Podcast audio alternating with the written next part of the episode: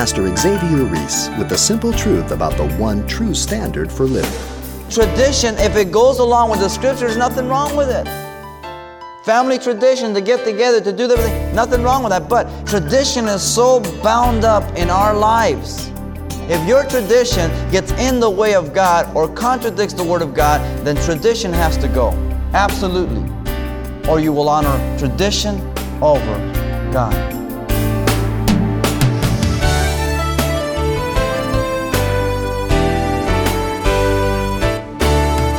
Welcome to Simple Truths, the daily half-hour study of God's Word with Xavier Reese, Senior Pastor of Calvary Chapel of Pasadena, California. Ceremonies are an important part of culture, but what happens when they become more important than the actual reason for the ceremony? Well, according to Pastor Xavier, you get religion. Today, he takes us back to the Gospel of Matthew as he brings us the simple truth about what happens when tradition takes the place of faith. Matthew 15, verses 1 through 20. The source of man's defilement. That's the title of the message. It is amazing to me how often we want to excuse our actions. We want to excuse it by saying, well, you don't know what he or she did. You don't understand the situation. You see, it's because the economics, the oppression, because I'm white, because I'm black, because I'm brown. And God says, no, it's because you're a sinner. Now, a lot of those dynamics are in effect affecting things, but they're just symptoms. Symptoms are not the true cause. If you're a person that has terminal cancer and you're diagnosed with cancer, and they say, there's a chance that we can get it all if we move on it now. And you go get a second opinion, and the guy says, oh, it's nothing. Let me give you some pills. I'll get rid of the pain. One is dealing with the cause. The other one is dealing only with symptoms. The one is a true physician. The other one's a quack. God doesn't want to deal with the symptoms. He wants to deal with the cause. Because if you deal with symptoms and you kind of manipulate and shift things around so that you can alleviate the pressure so the symptom goes away, the only thing wrong with that is the pressure will rise up somewhere else. And it will manifest itself in another way. Because you haven't got to the root of the matter, the source of the problem. And that's what's so neat about the Word of God and our relationship with Jesus Christ is that try as we may, we want to point fingers, justify, accuse, excuse. God looks at us and He says, it's you. There are other variables. I'll get to those later, but let's deal with the cause. It's you. And so we have such a scenario here in Matthew 15. The Pharisees had come to a place of being so rational, so chic, so superficial that they were attributing outward ceremony to cover up the inward defilement, the true source of the problem. The argument here is not of moral defilement, not of spiritual defilement, but of ceremonial defilement, that they concluded would contaminate you and defile you spiritually. It's a human rationale. And let me say to you this morning that our churches are full of human rationale and not the Scriptures. We acknowledge Scriptures, but we rationalize the Scriptures, and therefore we are not living under the power of the resurrection. And for that reason, we as a body and as a church are going around trying to deal with these outward superficial manifestations and deal with them on a human level and human reasoning and really putting the power of the resurrection aside. And it's because we don't want to acknowledge what the Scripture says, that I'm lost, I'm a sinner by nature, and I need to die to myself and draw from God. And unless I understand that, until I understand that, and then implement it in my life, I will not experience the abundant life that God says I'm to experience. But remember, the choice is mine. Absolutely. Verse 1 down to 20 says, Then the scribes and the Pharisees, who were from Jerusalem, came to Jesus, saying, Why do your disciples transgress the traditions of the elders? For they do not wash their hands when they eat bread. But he answered and said to them, Why do you also transgress the commandments of God because of your traditions? For God commanded, saying, Honor your father and your mother, and he who curses father and mother, let him be put to death. But you say, Whoever says to his mother or his father, Whatever profits you might have received from me has been dedicated to the temple, is released from the honoring of father and mother, thus you have made the commandment of God of no effect by your tradition. Hypocrites, well did Isaiah prophesy about you, saying, These people draw near to me with their mouth and honor me with their lips, but their heart is far from me. And in vain they worship me, teaching as doctrine the commandments of men. Then he called the multitude and said to them, Hear and understand. Not what goes into a man's mouth defiles a man, but what comes out of the mouth, this defiles a man. Then his disciples came and said to him, Do you know that the Pharisees were offended when they heard you saying this? But he answered and said to them, Every plant which my heavenly Father has not planted will be uprooted.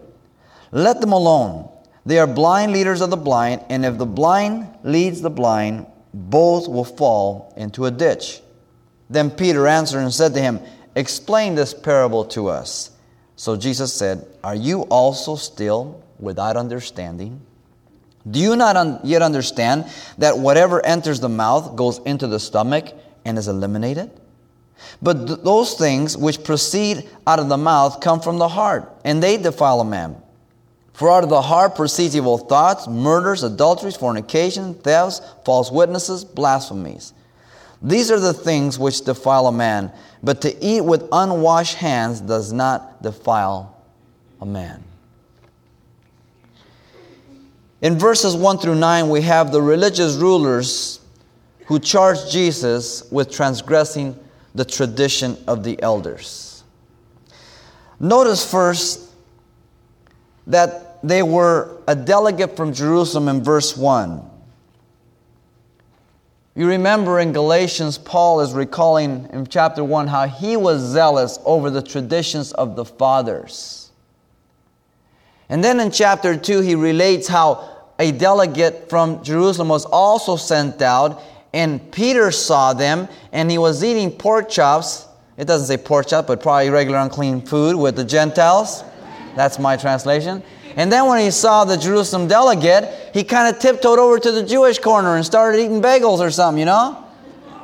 And Peter and Paul rebuked him to the face. He says, What are you doing walking two sides of the street? He says that the stumbling was so great that even Barnabas was stumbled at it. Now, Barnabas was a tremendous spiritual man, and he was stumbled over it. Tradition is so bound up in our lives. And tradition, if it goes along with the Scriptures, nothing wrong with it. Family tradition, to get together, to do everything, nothing wrong with that. But if your tradition gets in the way of God or contradicts the Word of God, then tradition has to go. Absolutely. Or you will honor tradition over God. Now these guys were little upset. Pharisees. Later on, you have Sadducees also in chapter 16, verse 1, that come to him. But here are the Pharisees. The Pharisees were the teachers of the law. They were propagating their tradition and their oral law. The tradition that they were coming against was not scriptural. And usually when people start fighting over what the Scripture says, what they're arguing is not scriptural. It's a misconception, a preconceived idea, their interpretation, but not what the Scriptures say that it is. And really, it's a waste of time. Though we don't get the party of the Sadducees here, but we do in the next chapter, it's interesting that the Pharisees were the teachers and the Sadducees were the priests. And Jesus warns them about the leaven of the Pharisees and Sadducees. The Pharisees was ritualism, hypocrisy. The Sadducees was rationalism, carnal reasoning. We have those two groups today in the church. Those who are caught up in ceremony and ritual over the expense of God's Word and the liberty of God's Spirit to move in such a way to be contemporary to reach the people in today. And then you have those who are within the church also, who are the Sadducees. Who they are? They are those who deny. They acknowledge the power of the resurrection. They acknowledge the Word of God, but they don't resort to it. They resort to human reasoning, to therapy, psychology. Oh, yes, God, born again, Word, power, yes. But we have to do this. Sadducees and Pharisees have always been around, they always will. And when you attack their system, boy, do they get upset. Because it's their system. Human. Not what the Scriptures declare.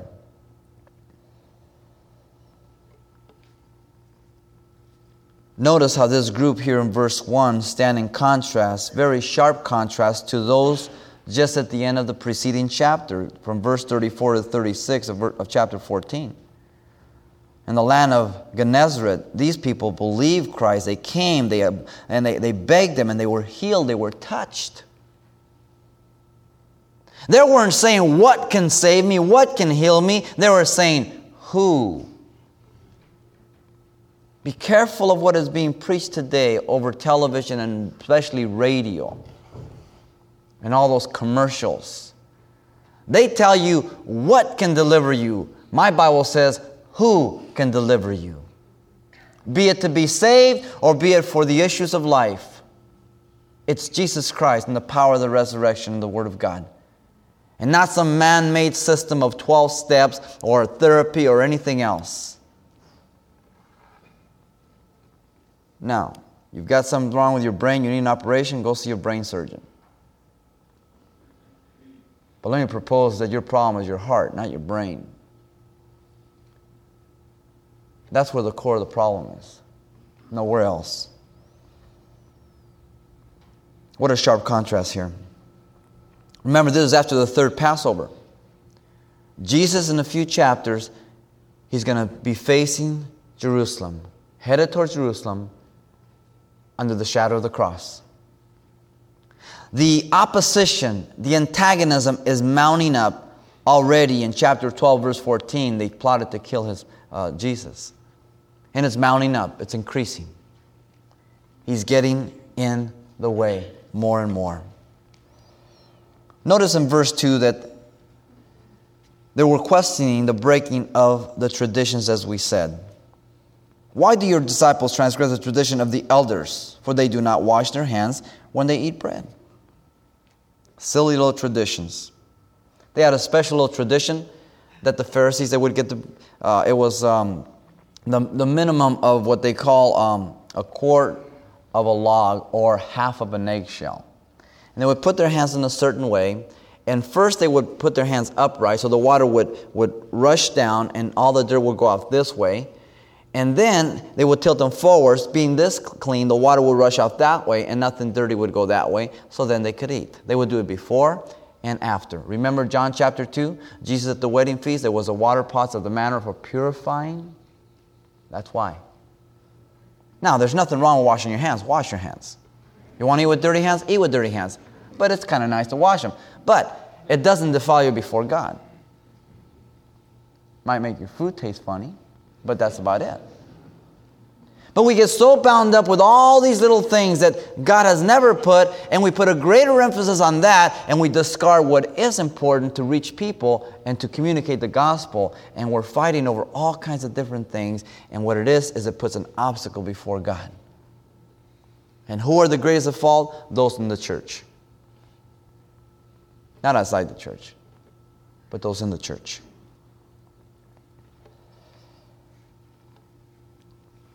They had all kinds of dumb things. You couldn't walk a certain length for the Sabbath day. You couldn't carry a burden. If you had false teeth, you couldn't do that. They had all kinds of weird things. But see, the rabbis know how to figure. You go to Israel today and you find the Orthodox Jews, you find them with the big curls. You know why they have that? Because they're no longer farmers for the most part.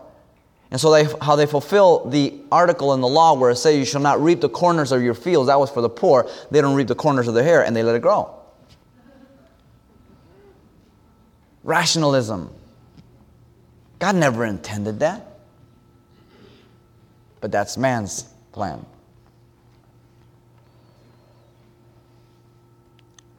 A lot of this, as they're talking about, you find in Leviticus. Leviticus is full of the ceremony of washing and all that. Leviticus 11 through 13, even further down, for the issue that comes out of your body, all kinds of things. But those were more for hygiene, for health, not for ceremonial, that it made you unclean spiritually. And so we have to distinguish between the two. Now, in verses 3 through 6, Jesus charges them with breaking God's commandment by their traditions. That's interesting. He answered and said to them, "Why do you also transgress the commandments of God? Because of your tradition? For God commanded, saying, honor your father and mother, and he who curses father and mother, but let him be put to death." That's what the law said in Exodus. You curse your father and mother, you're stoned. Now, if we had those same laws today, we would have no problem with juvenile delinquency.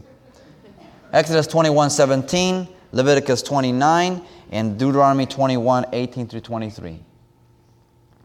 You see, one of the basic factors that is a problem in society today is children do not respect their parents. Now, we have terrible parents today. But kids, if you're a Christian, you have no excuse. I don't care who your father and mother is. I don't care how bad they are. You are to honor your father and mother. Honor father and mother does not mean that you go along with their philosophy of life. Honor father and mother does not mean you obey them to do things that are contrary to the Word of God. Honor your father and mother means that you treat them as your father and mother with love and respect. That's what it means. Today, we've got a lot of ungrateful, disrespectful children and teenagers and young adults. And I don't care if they're non-believers. You can come to church here and act so spiritual. If you act like a jerk at home, then you're carnal. You're around and say, well, what can I do? What can I do? And you go home and you say, hey, take the trash out, John. Take it out yourself. What's the matter with you? You're Christian? If your parents are not saved, what are you doing to provoke them to be saved? You may be the only person to preach the gospel to them. Hopefully not, but you may. God's commandments. This is the fifth commandment, Exodus 20, verse 12, Deuteronomy 5, 16. Very basic. If our society would throw all our stupid laws away and just follow the basic principles of the Ten Commandments, we would have a healthy society. Take any law you want, you'll trace it back to the Ten Commandments. It's for an orderly society. It doesn't mean God wants you to have a terrible time in life. He wants you to enjoy life, so He needs some parameters, some organization, some guidelines. But what does that prove? That proves we're lawbreakers. Why do we have speed laws? Because we're lawbreakers. Every time I drive down, it says 55. I go a little more, I'm a lawbreaker. If we weren't lawbreakers, we wouldn't need rules. If we weren't lawbreakers, parents wouldn't have to tell the kids what to do. We're lawbreakers. You go by a place and they just painted a building and said, wet paint, don't touch. What do? You touch it. It is in our very nature to break, to challenge law. But when we do, we want to blame others. Well, you don't understand. This is what happened. It was back all the way to Genesis. Adam said, it's the woman that you gave me, Lord. Nobody wants to take responsibility in the church or outside the church. We think we're so chic. We finally have found a good loophole. It's been around for a long, long time. There are traditions. Verse 5, you say, whoever says to father and mother, whatever profit you might have and receive from me has been dedicated to the temple. The word corban in Mark 7:11, it's an Aramaic word which means the gift, dedication. Sorry, Mom, you guys are financially in need, but, all the money I have, I've dedicated to the temple, so therefore I can't help you out.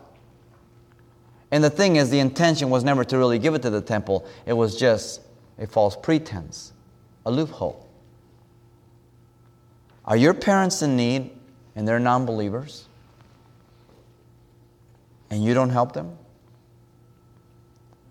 Your primary responsibility, I don't care how old you are, is to look after your parents. I don't care how old you are. I don't care if they're non-believers. Now, you get some difficult parents. I understand that.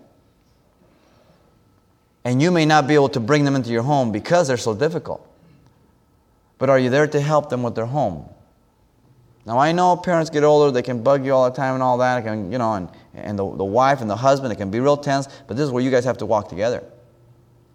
And know that you have the responsibility both to her parents and your parents, not just one-sided.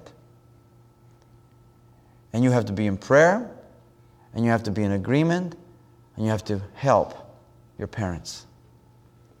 I don't care if they're non-believers. More so if they're non-believers. And yet, as Christians, sometimes we kind of just brush it aside. Because, well, I'm doing service to God. I mean, God needs me, and I'll... You're straining a gnat and swallowing a camel. Now remember, you to your parents.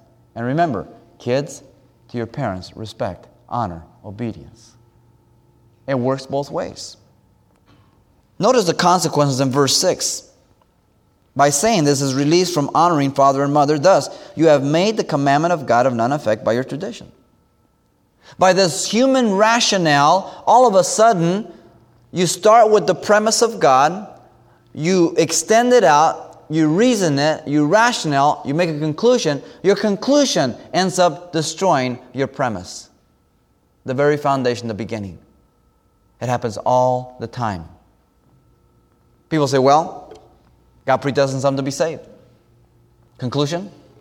God predestined some to be damned. Wrong. I've just destroyed the premise of predestination. It's based on God's foreknowledge and man's free will. But I've leaned so heavily to one that I've excluded the other. Therefore, I've destroyed the truth of God. And that's always the danger. You have made the commandments of God of none effect by your traditions. I wonder how many things we have allowed in our own lives to make the Word of God of none effect because of our traditions. And how many other things because of the evilness of our heart. I'm not going to do that. I'm not going to put up with it. I'm not going to accept that. I'm not going to bow my knee. I'm not going to forgive him. I'm not. What's the problem? My heart. Absolutely my heart. Nothing else. Pastor Xavier Reese with the simple truth about a deceptive heart. Now you can request a copy of today's important study from the Gospel of Matthew called The Source of Man's Defilement. It's available on CD for just $4. Now be sure and request an additional copy to share with your brothers and sisters in the Lord. The title to ask for once again is The Source of Man's Defilement, or simply mention today's date when you write Simple Truths, 2200 East Colorado Boulevard, Pasadena, California, 91107. Or to make your request by phone, call 800-926-1485. Again, that's 800-926-1485. Or the address once again is Simple Truths, 2200 East Colorado Boulevard, Pasadena, California, 91107. And thanks for telling us the call letters at this station when you contact us. Well, what happens when you constantly deny the Word of God? Find out when you join Pastor Xavier Reese right here for the next edition of Simple Truths.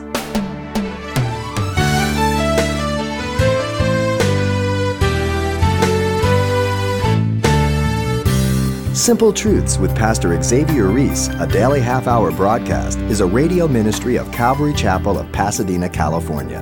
www.calvarychapelpasadena.com